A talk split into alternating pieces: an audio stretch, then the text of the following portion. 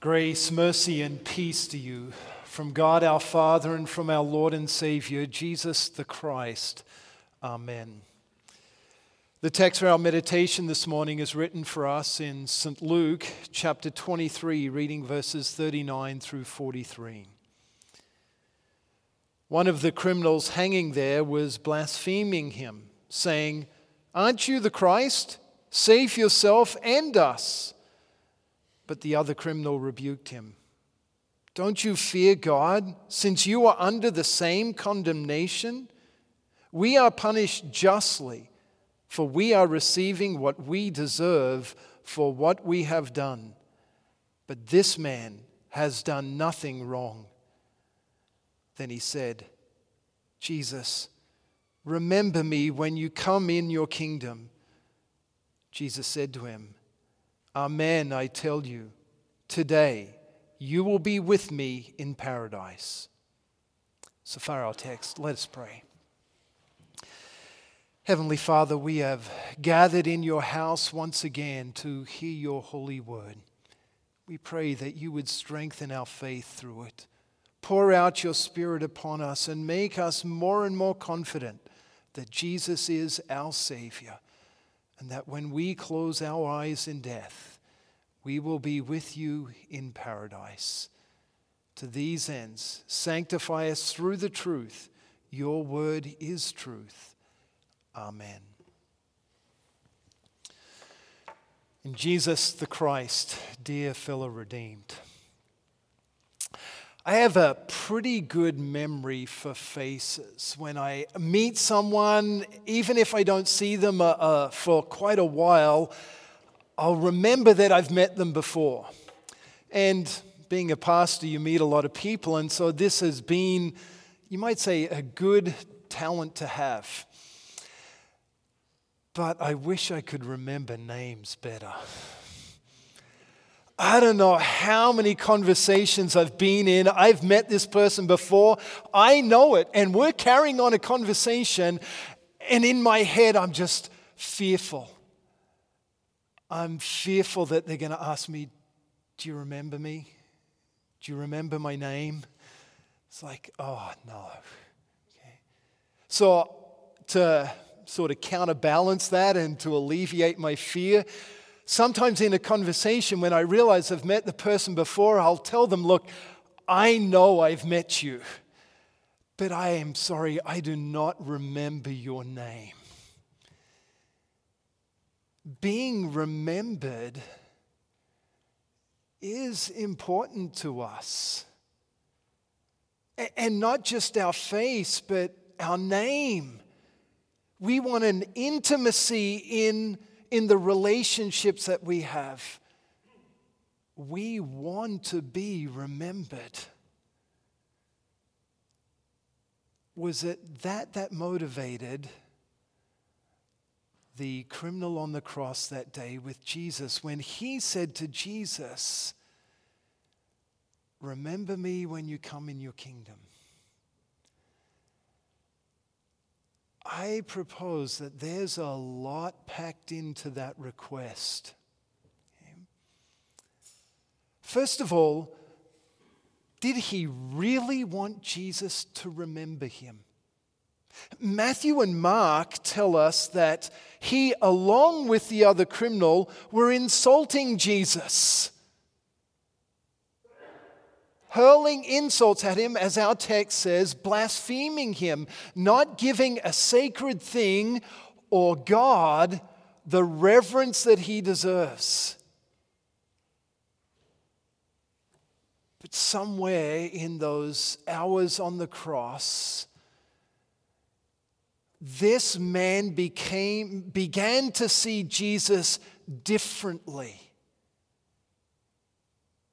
and had a true change of heart, so that Luke records a very important detail.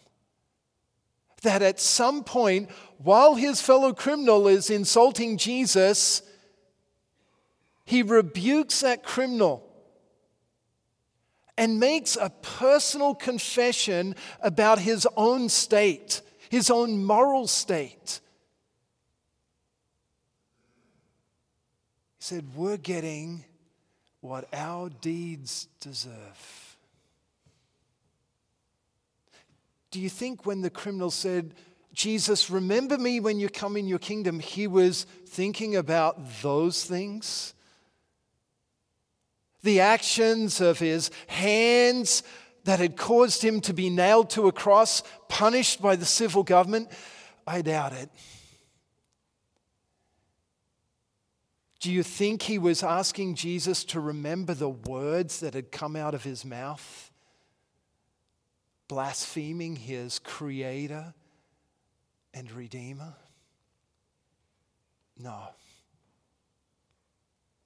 that request, that plea, Jesus, remember me, was actually a plea, please, Lord, forget what I've said and done.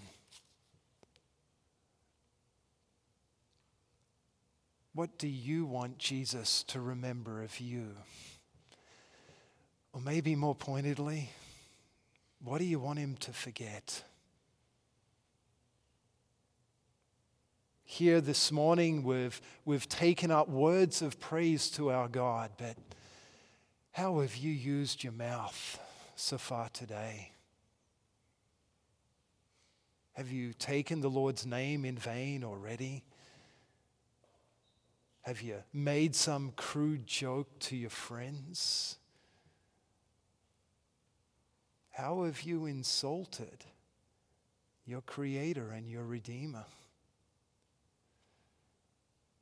I know that I have many things in my past that I want Jesus to forget and remember them no more. I bet you're in the same position. And thankfully, that's exactly what Jesus does. In Jeremiah 31, God speaks of establishing a new covenant. And in that new covenant, God specifically says, I will remember their sins no more.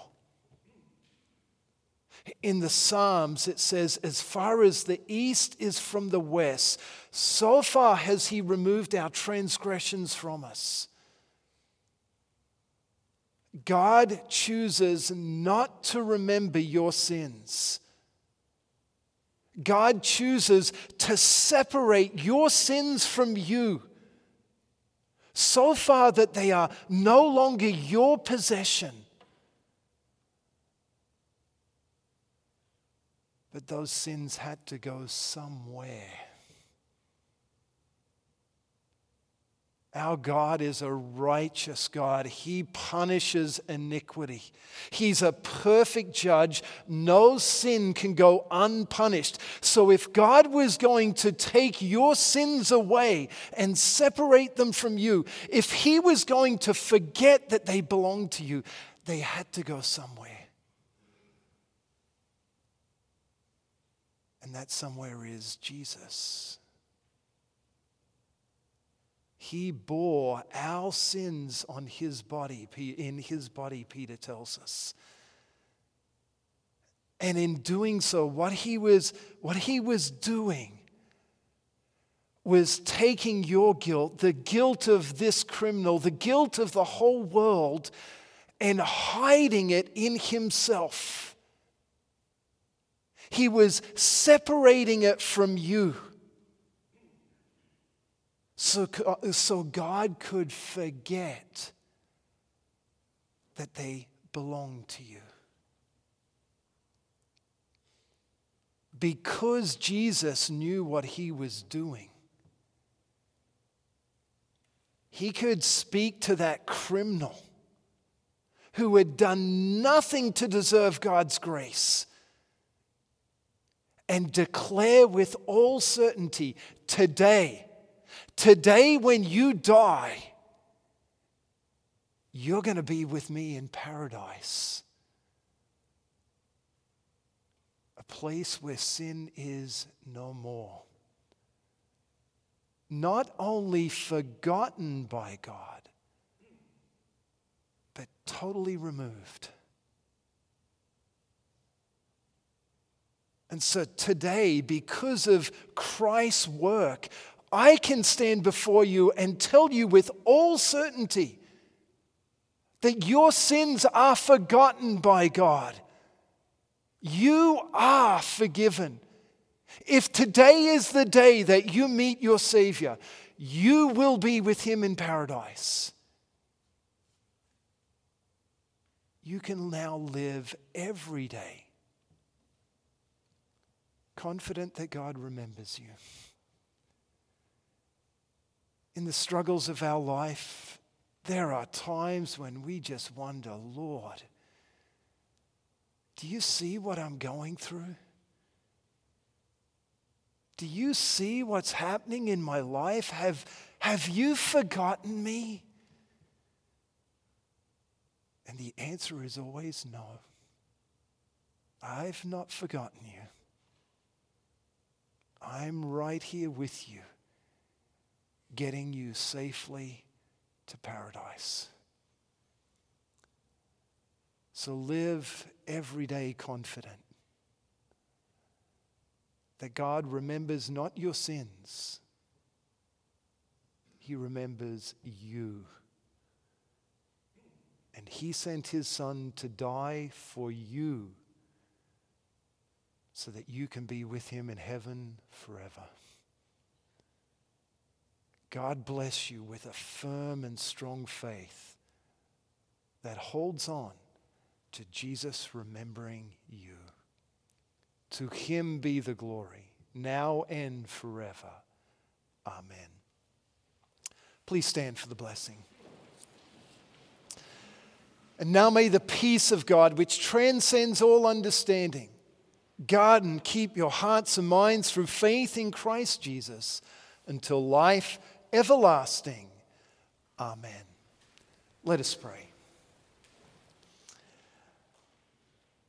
Heavenly Father, we come before your throne of grace, acknowledging that if we were to get what our deeds deserve, we would be separate from you forever. But we thank you that you sent Jesus to take away and hide our sins from your sight so that you could graciously forgive us and take us to be with you one day in heaven forever we pray that you would keep us strong in our faith. Pour out your Spirit upon us and, and increase our understanding of your will for our lives.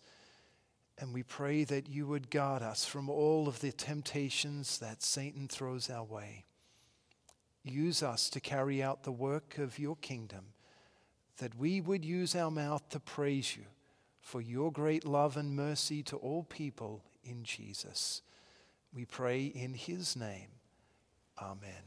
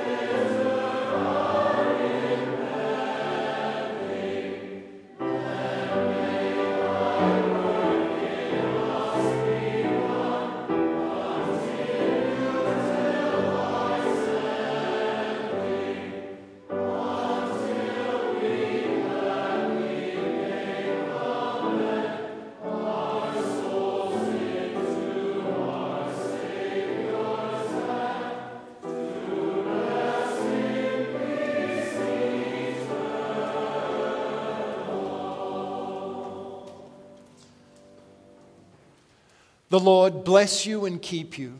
The Lord make his face shine upon you and be gracious unto you.